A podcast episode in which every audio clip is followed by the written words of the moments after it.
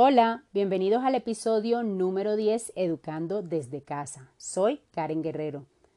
Estos episodios nacieron de mi experiencia educando a mi hijo desde casa hace varios años y están dirigidos a los padres que buscan una educación integral, que no solamente abarque la parte intelectual, sino también la parte emocional. Está dirigido a los padres que buscan una educación diferente para sus hijos. Este episodio tiene cierta conexión con el episodio anterior, donde hablé acerca de la inteligencia emocional. Te invito para que si no lo has escuchado puedas ir a Spotify, Anchor, Apple Podcast y Google Podcast y escuchar los episodios anteriores. El episodio de hoy lo he llamado Guardianes del Corazón de nuestros hijos. A diferencia de los niños, que todos tienen un corazón totalmente puro, los adultos hemos sido heridos en el camino, y si no trabajamos en sanar nuestras heridas, un corazón herido hiere a otros, y seguramente contaminaremos el corazón de nuestros hijos con las amarguras causadas por estas heridas. Los niños tienen una capacidad de perdonar increíble. Ellos son el reflejo del amor de nuestro Dios. Cuando vemos cómo actúan, podemos entender por qué el Señor nos dice que debemos ser como niños para ir al reino de Dios. Es inevitable que nuestros hijos reciban heridas en el transcurso de su vida, y aunque quisiéramos impedirlo, no vamos a poder hacerlo. Pero si hay algo que podemos hacer, y es no ser nosotros los causantes de esas heridas. Cuando nuestras correcciones se convierten en insultos y ofensas, en reproches constantes, en gritos, inevitablemente seremos los principales causantes de estas heridas en el corazón de nuestros niños. La palabra de Dios también nos dice, sobre toda cosa guardada, guarda tu corazón, porque de él mana la vida.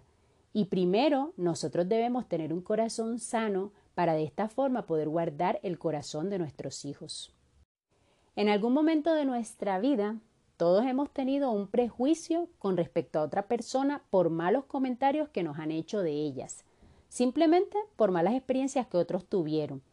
Esto hace que de manera automática estemos prevenidos con estas personas y nos cueste un poco más tratarlas.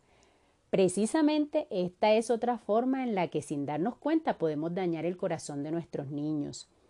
Cuando ellos nos escuchan hablar mal de otros y soltamos toda nuestra amargura y decepción delante de ellos con respecto a alguien, sin lugar a dudas este veneno va quedando en el corazón de ellos y va contaminando el corazón que en algún momento nos fue entregado totalmente puro. Esto se convierte en un reto superior cuando somos personas con un hogar cristiano, porque tenemos una mayor responsabilidad, y es que ellos puedan ver a Cristo reflejado en nosotros.